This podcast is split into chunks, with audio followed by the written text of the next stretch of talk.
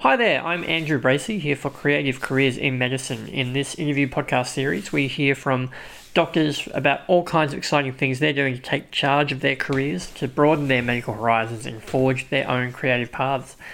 Today, I'm speaking to two very interesting doctors, Vijay Paul and Nishanth Krishnananthan. Together, they're the brains behind the startup Vantari VR. They're harnessing the potential of virtual reality technology to help with surgical planning, um, in training the next generation of doctors, and also educating patients so they can understand more about their health and the care that they're receiving. You may have seen these two uh, guys presenting at the CCIM symposium in Sydney in May last year. Course, they've been very busy since then. I caught up with Vijay and Nish to talk about their journey from the clinical coalface to being medtech entrepreneurs. Um, it's definitely worth sticking around to the end of this episode because they do have some really great advice for any other doctors out there who might have a, a business idea or side hustle that they're trying to get uh, kick-started as well. Um, so stick around for that. So that conversation in a moment. First, though, I need to remind you all again about CCIM 2019. That's the Creative Careers in Medicine 2019 Symposium. It's happening over two jam packed days on the Gold Coast this August. That's August 3rd and 4th. There'll be TEDx style talks, workshops, one on one career counseling, uh, a medical careers expo. There's already a, gr- a, bunch of really great speakers lined up. In fact, there should even be some really big names um, about to be announced uh, in the coming days or weeks, so keep an eye out for that. As well as at the talks, there's going to be so much going on to immerse yourself in.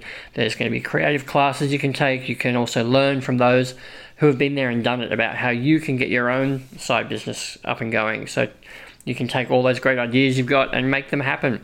Again, that's CCIM 2019, August 3rd and 4th on the Gold Coast. For all the details and to register, go to creativecareersinmedicine.com. And of course, you can follow CCIM on Facebook and Instagram. So, on to our interview with Vijay and Nish. Like I said, some really cool things they're making possible by marrying their clinical experience with some really fascinating technology, but also some valuable insights that they have based on their experiences of venturing away from the clinical coalface uh, in order to get their own business off the ground. I hope you enjoy our chat.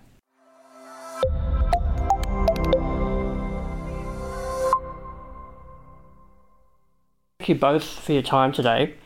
Perhaps to start, could you possibly give those people listening who might not fully understand the technology you're working with here and the context that you're setting out to use it in, what is Vantari VR and what problems is it setting out to solve? I mean, we're talking about total, you know, the, the whole headsets and VR headsets and the whole deal, aren't we? Yeah, that's right. Um, so, no, thanks for having us. Um, so, Vantari VR is a virtual reality healthcare company and we create software applications for um, different healthcare uses. Um, so what we're talking about is, you know, I'm sure a lot of people have seen um, various retail uh, virtual reality uh, headsets, and they exist in a range. So from your, you know, easy to use or like the very very basic Google Cardboard or you know Samsung Gear VR all the way to the high end systems like Oculus Rift or an HTC Vive, sure. which is basically the hardware on which you experience a virtual reality uh, technology.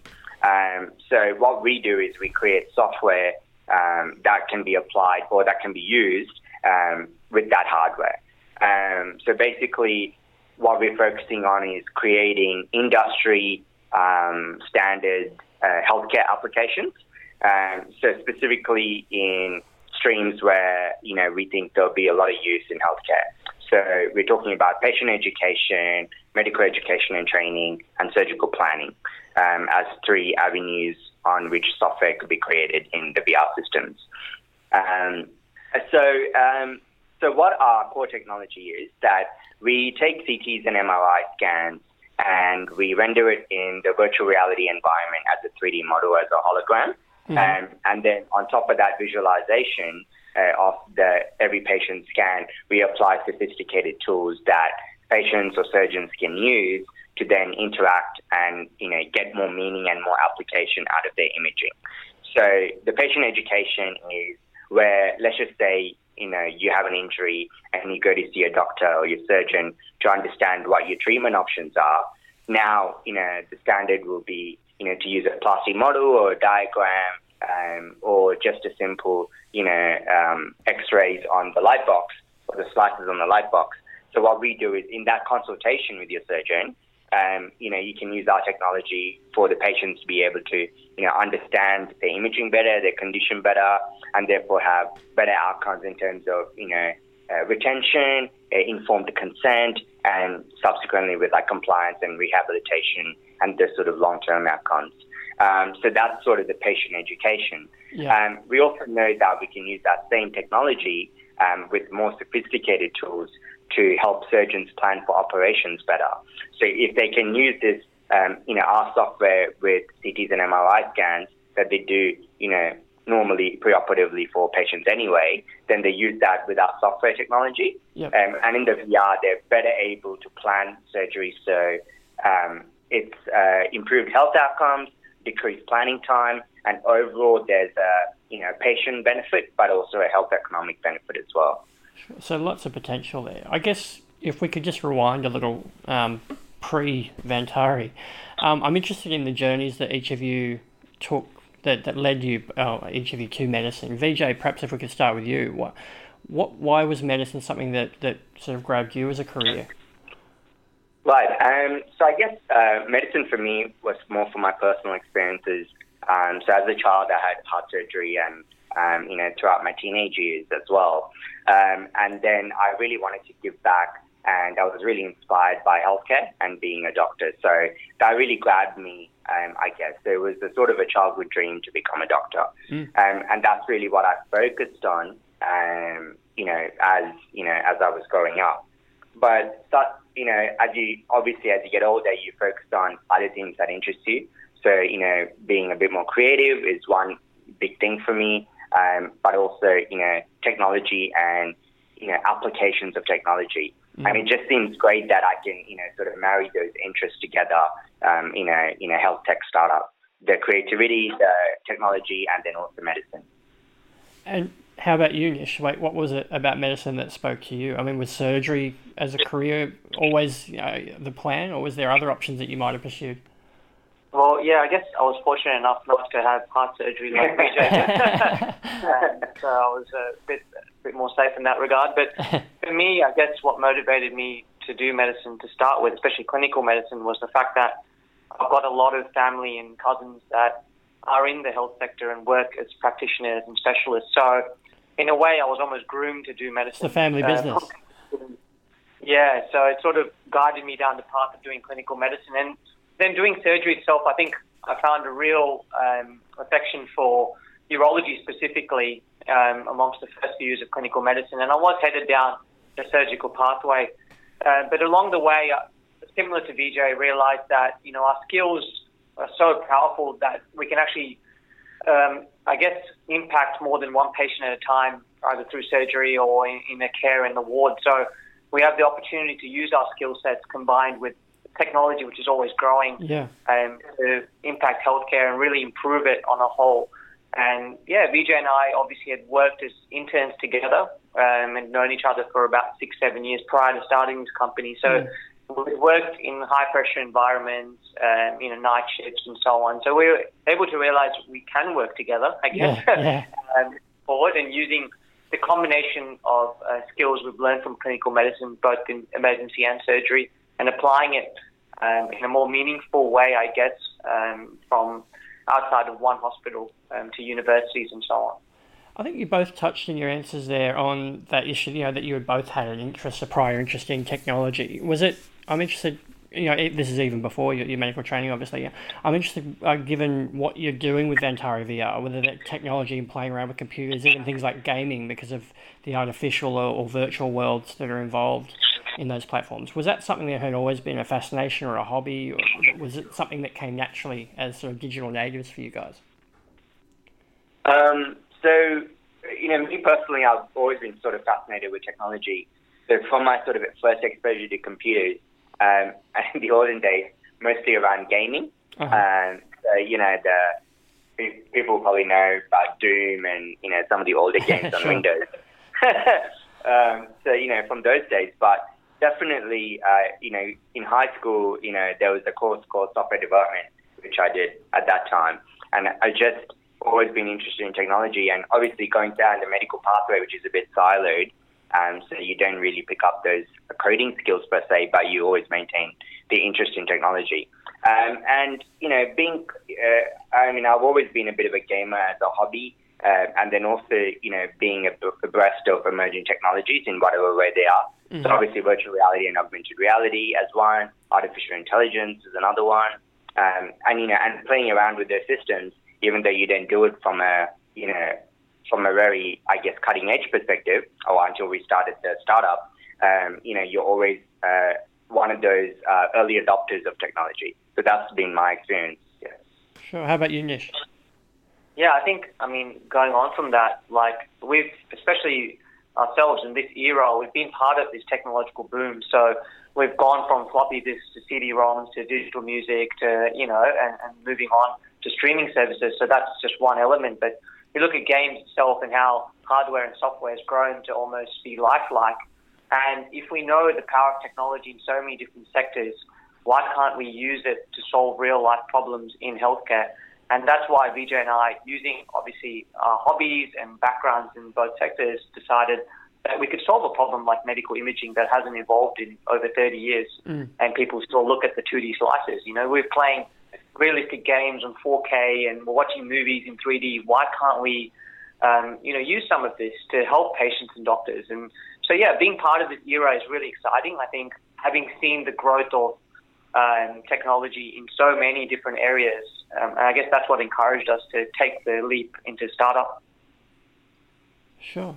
I mean, you, you I think you've touched on the next question I was going to ask is about, you know, um, I mean, most people can, given the time to think about it, could probably suggest some kind of area of their work or life that can be improved through the application of technology.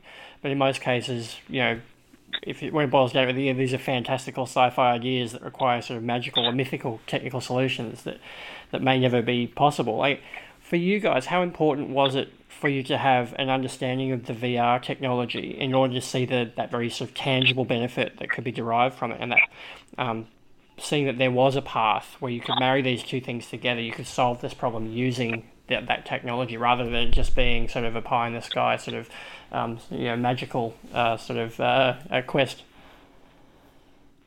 Yeah, um, so I guess you could say that you know if you have that exposure to emerging technology, um, you know, and you have a bit of an understanding, uh, you know where it's headed in terms of applications. Mm-hmm. So that's sort of an understanding that we had intuitively, I would say, Nish and I. Um, but the, I guess the real power comes from, first of all, recognizing that there are some problems or inefficiencies in healthcare um, that can be uh, solved or improved upon. And then recognizing from your other life experiences that certain technologies or certain ways of doing things can then be applied to actually solve this problem. That may not necessarily be, a, be apparent if you're just looking for, you know, a very solid, only health kind of or process oriented uh, solution. Mm. So I think that's a really big part of it. And the second part of it is, you know, as much as you know about technology, until you start using it and kind of applying it, um, and you have to use a rigorous approach. Um, so you have to use the same sort of scientific rigor in a way of evaluating if the technology itself would be appropriate to, you know, devise a solution to this problem. So one of the things that Nish and I did early on is obviously make a prototype and then, you know, stress test it against the customers, against the medical fraternity, and actually get their feedback on the ground about how useful this technology would be and where they see the applications. So it's not enough to just have, I guess, you know, the idea and then, you know, even a prototype. It's useful to, you know, apply a certain scientific standard to evaluating and purely based on data make that assessment if it will be useful, if it will be well adopted, and if it can be implemented. How much of this, I'm wondering, given the, the path that you guys are going down with this, and, and you both sort of talking about your, your understanding of the technology involved here, how much of this is a generational thing because of your, you know, having grown up um, with that um, technology sort of evolving sort of as as you came to maturity and went through your um, university and, and medical training careers. How much of it is a generational thing that you've understood the, the, the possibilities here, and how much of it um, might be tied to, say, things like the, the need for people in your um, sort of age bracket coming through the medical system to look for other opportunities to, to diversify um, their um, their their careers because of the you know the growing competitive nature of it. You know the, the glut of um, graduates coming through that you all have to sort of compete for jobs. How much uh, could you talk to, a little bit to that? Yeah, I mean, I think that's a really good point that you make. And um, when you look at technology and how it can impact healthcare, I guess we looked at it um, a as a generational thing. Obviously, we've grown up with technology, so that's a huge part of it. And being part of healthcare, you're starting to see software and hardware starting to get implemented into Australian healthcare. So you start to see the impact it can have.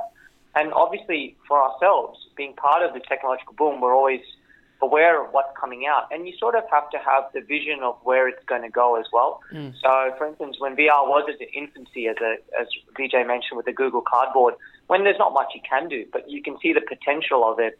And working in healthcare means clinicians will tell you the current problems and you yourself will notice them.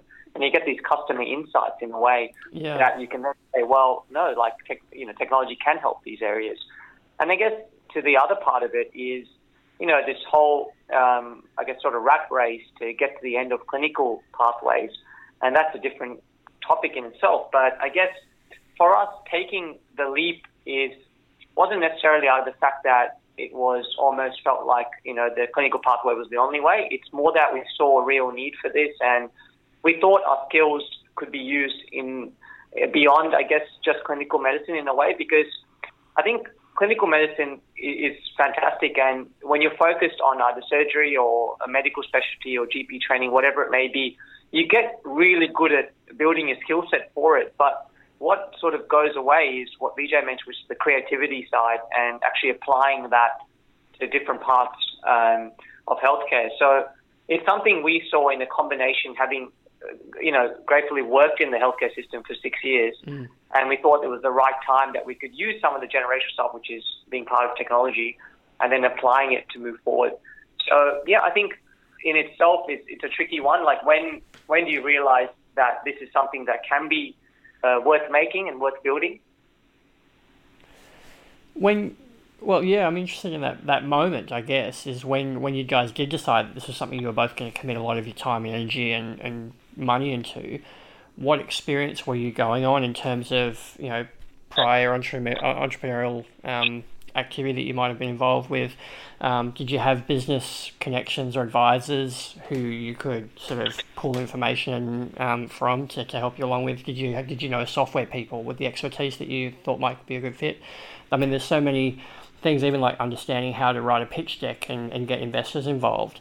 I'm asking because I guess there are a lot of doctors like yourselves out there who no doubt no doubt have great ideas about sort of medical medically related side businesses, innovations, um, and opportunities they'd like to take uh, take the leap with, but but not might not know where to start.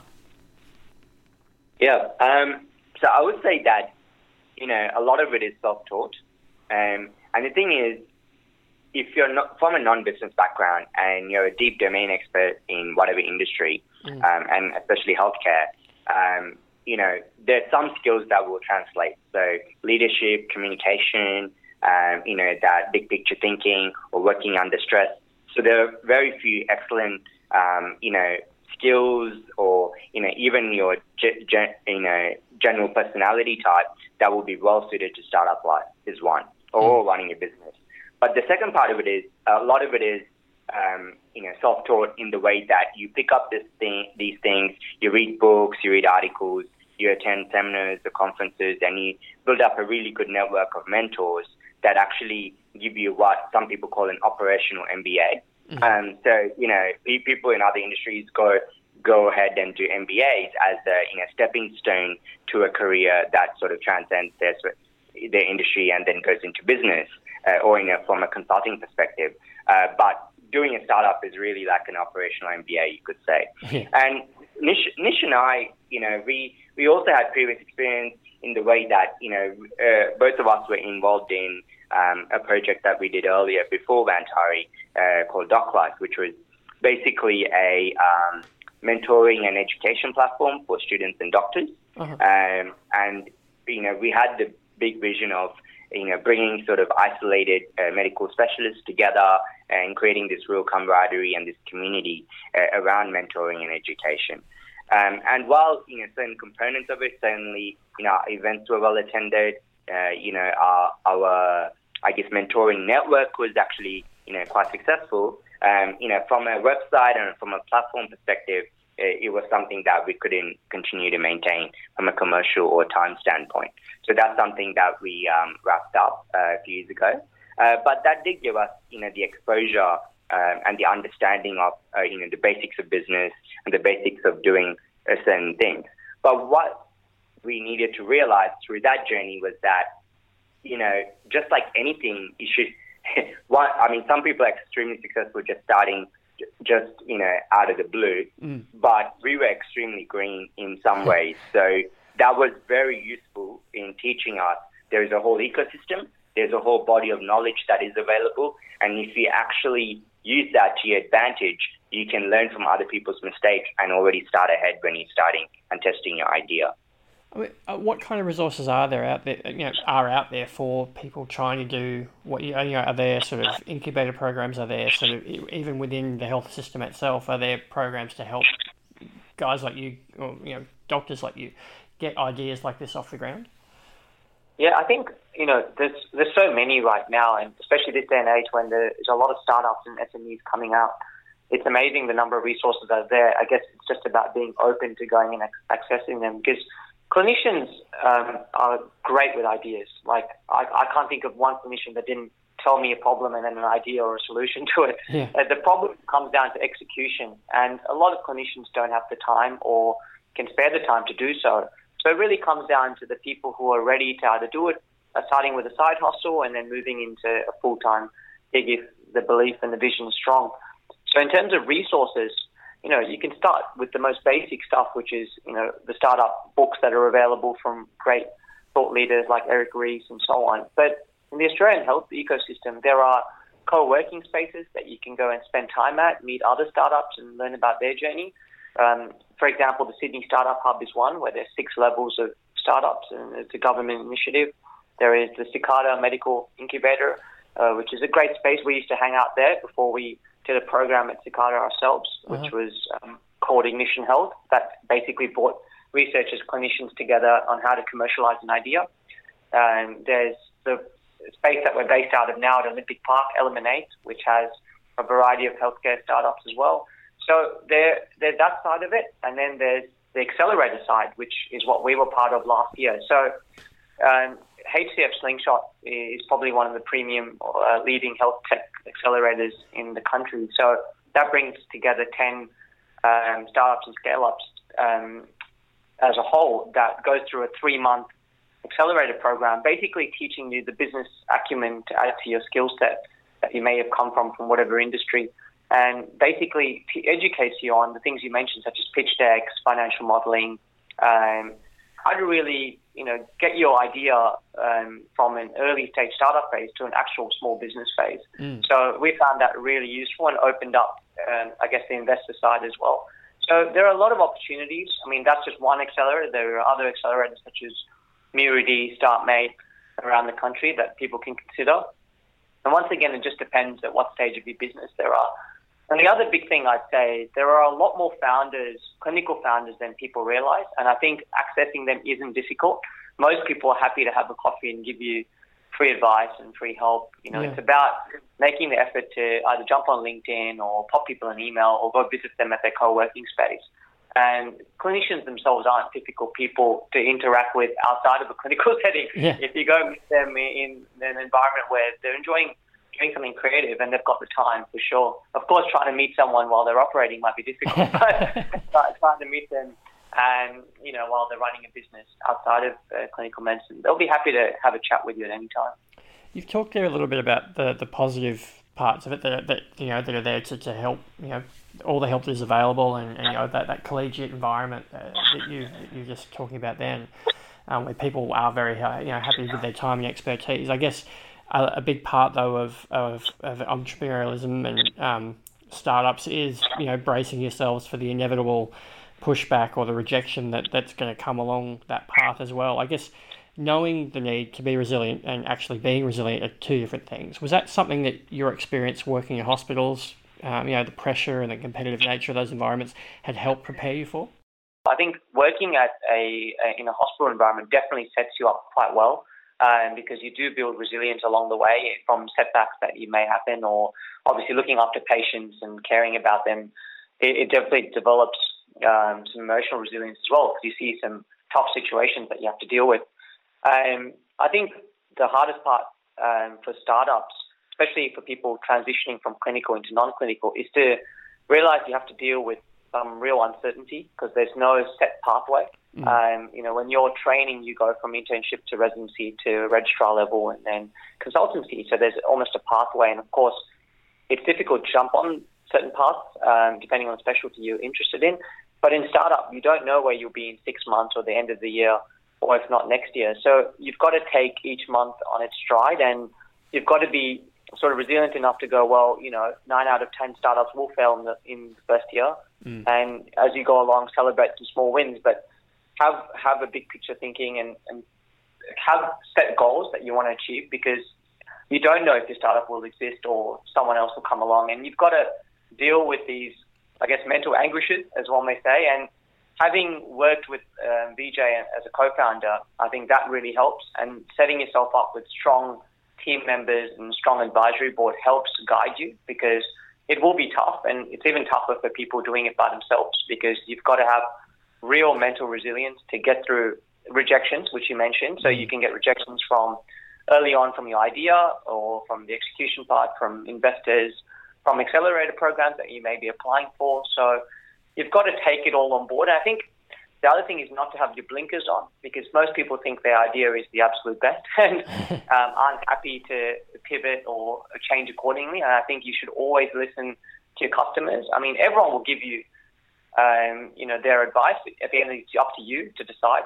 Um, but be open to that and be open to listening. You know, when we started, we did probably about 200 interviews with clinicians, researchers, wow. healthcare stakeholders students. So we really spent the time doing that, and we had learned that's an important part of building a business and building something um, as technology related. So I guess Vijay, if you wanted to add anything to that. Yeah, um, I, I, guess I, Nish, Nish covered uh, actually a lot of that. Um, for for clinicians, um, those two things I think are the most difficult. Um, I think they have res- resilience, uh, you know, as form of generalization. Most clinicians have resilience um, and that kind of hardworking and determination sort of mm. work ethic. Um, but the hardest thing is one, they're having the blinkers on and being very fixed on ideas um, as their solution is the best solution to a problem that they've identified. And I think, you know, we've encountered, um, you know, some people and clinicians that are a little bit, you know, find it a bit difficult to change uh, from a very set um, specific solution that they've really dreamed up of. Um, and that's why there's like a, a nice quote in Startup Land that you know, says, you know, fall in love with the problem, not the solution. sure. So, you know, I think that's a big part of it. And the second part for clinicians that they find the hardest is that when you transition, and, you know, it's almost a career transition, isn't it? So you're no longer the expert.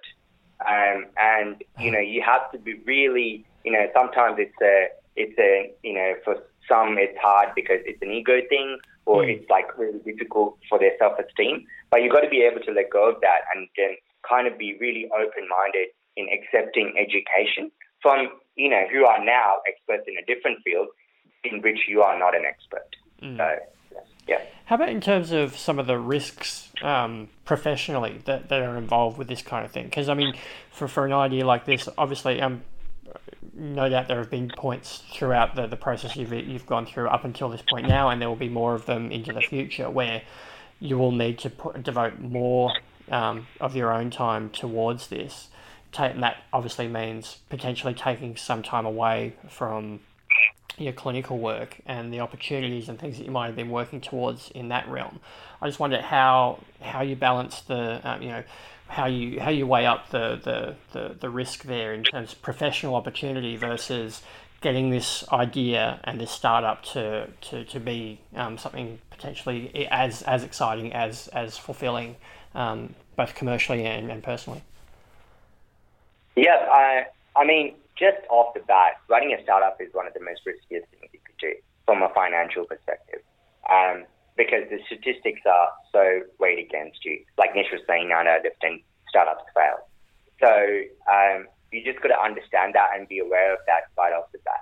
So already there is an opportunity cost you are, you know, incurring when you, you know, give up, I guess, what is, you know, a permanent contract, you know, with a decent salary if you work for the health system as a doctor. Mm. So, you know, and that's just the reality.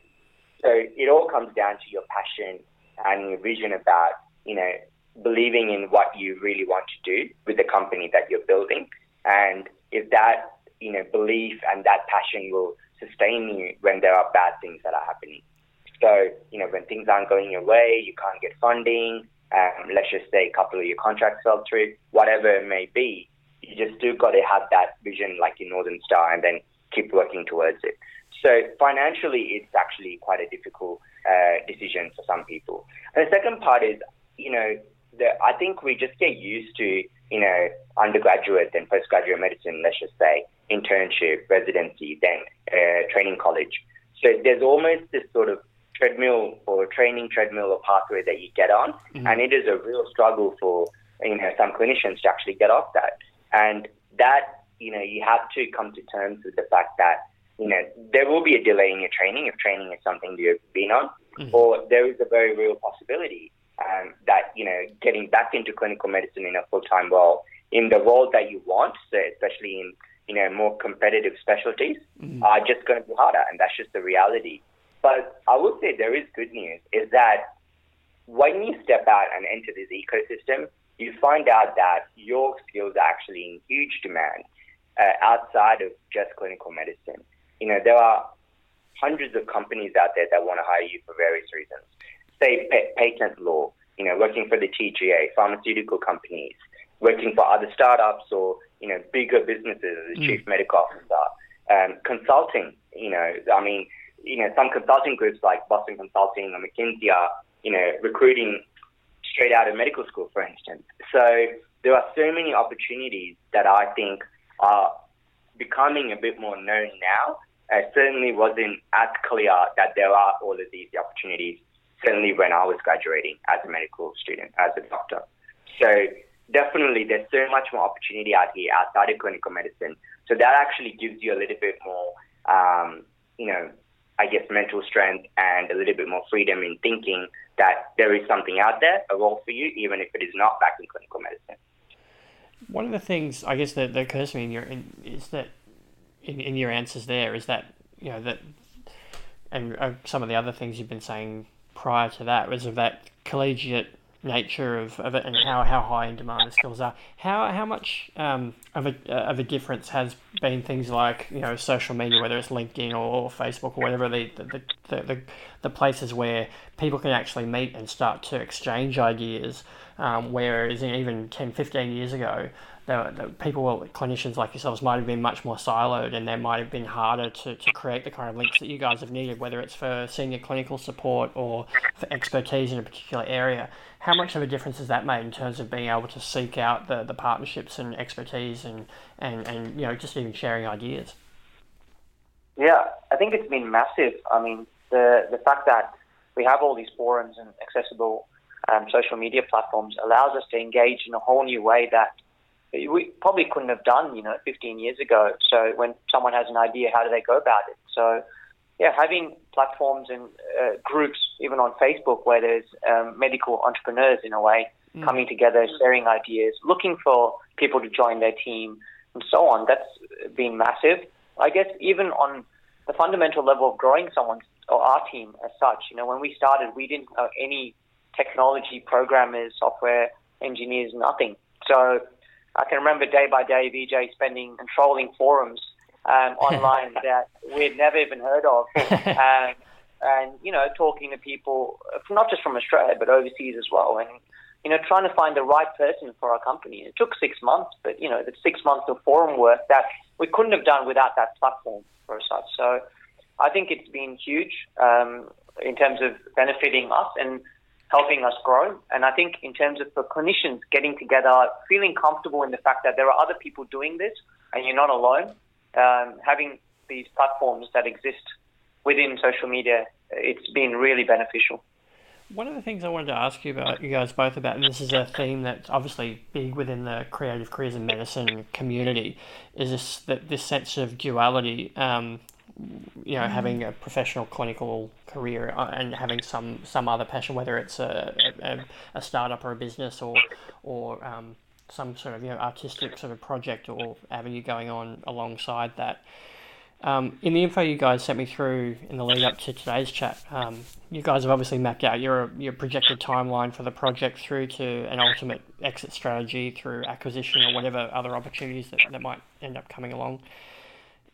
That kind of planning is vital. I'm interested to know whether this, you know, Vantari VR, assuming it's the commercial success that it promises to be, is something that you see as a potential career path away from the clinical face long term, whether it's Vantari or something else that you guys end up doing.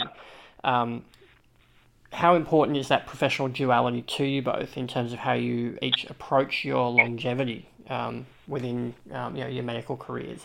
Do you see sort of long term you both you know both you doing both of those things or sort of veering off from medicine for a time and then coming back to it?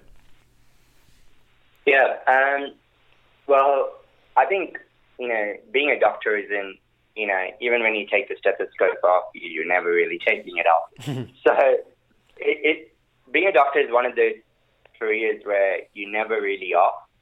I think, um, and even if you do a non-clinical role, you never really stop being a doctor mm. because you're the first one on the scene. Something happens around you, you try to help, you know, and that just will always be there, even if you know if you don't have a formal role in the hospital or what have you.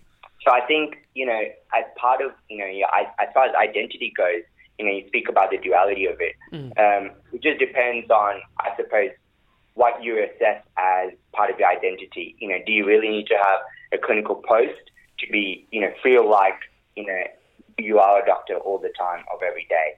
And um, you know, for me personally, you know, no matter how much I step out of clinical medicine, so like, you know, hardcore cold face work, mm-hmm. um, I'll still, I think, always feel like a doctor.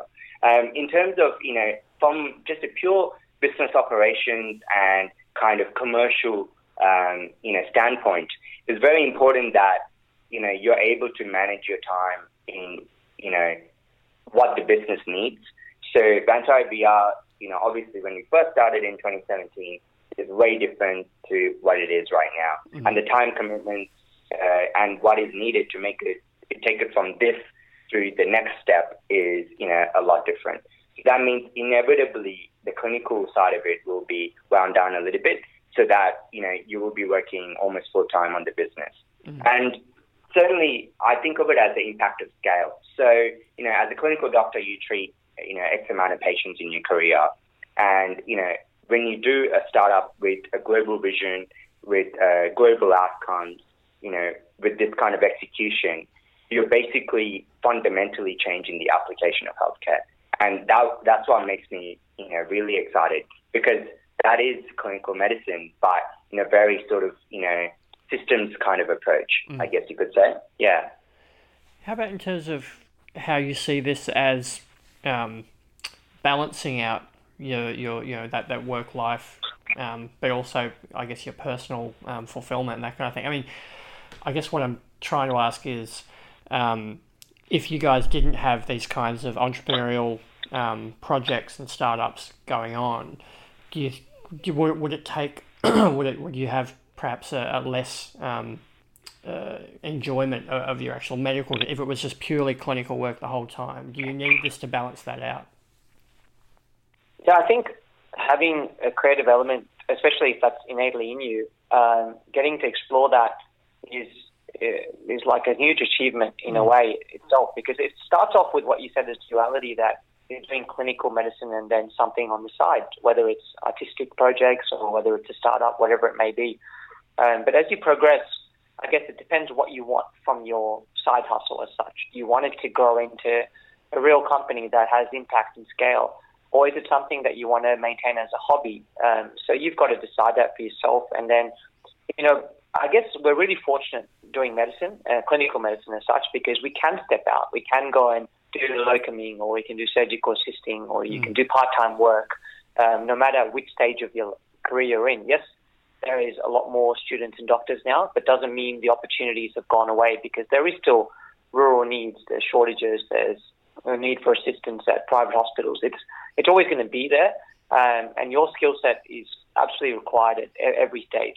Um, so I think both of us took the, the full time jump into this, and of course, uh, we do some part time work at the hospital. But as we go along, that will start to reduce because mm-hmm. our passion for um, what we're building is is massive. So we see it as taking over most of our time um, and being full time, I guess, founders and CEOs of our company. Mm. So yeah, I think I think the transition is, is a big one, and people can find it really tough that, that's for sure. But I think not to forget that the skills that you're building, as well as the fact that doing medicine means there are always opportunities um, for you to maintain your not just your registration but your skill set. What's next for Vantari VR? Where is it at now, and, and when can we expect to, to, to all be using your technology, whether it's in hospital settings or, or, or, or any other sort of clinical setting that it might have, a, have an application for? Yeah, so from a technology perspective, um, you know, we're, we're finishing off uh, some of our uh, initial products um, with our product partners. So you could expect to see them sort of implemented in the coming months, um, so this year.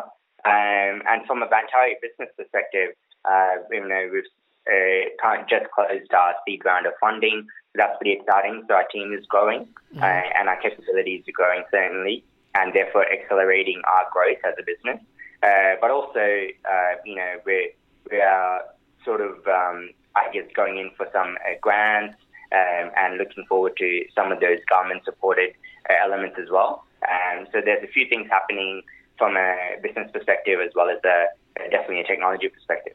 Sure. Well, look, thank you so much again, both of you, for, for your time today. All the best with it. I'm sure it's it's going to be a fascinating journey wherever it ends up. Thank you. Uh, thank Thanks you. for having us. Yeah, thank you. That was Vijay Paul and Nishanth Krishnananthan. Really exciting to see those guys being bold, taking a chance, and of course being really prepared to hustle for it. Um, we wish them all the best as they continue on their mission to improve medical education, planning, and patient understanding. That's all for this episode. Before I go, just another quick reminder to register for CCIM 2019. The symposium is happening on the Gold Coast on August 3rd and 4th. Go to creativecareersinmedicine.com for all the details, and once again, of course, you can follow CCIM on Facebook and Instagram. Thanks for listening. This has been an Embrace Creative production for Creative Careers in Medicine. We've got some really great chats coming up, so stay tuned.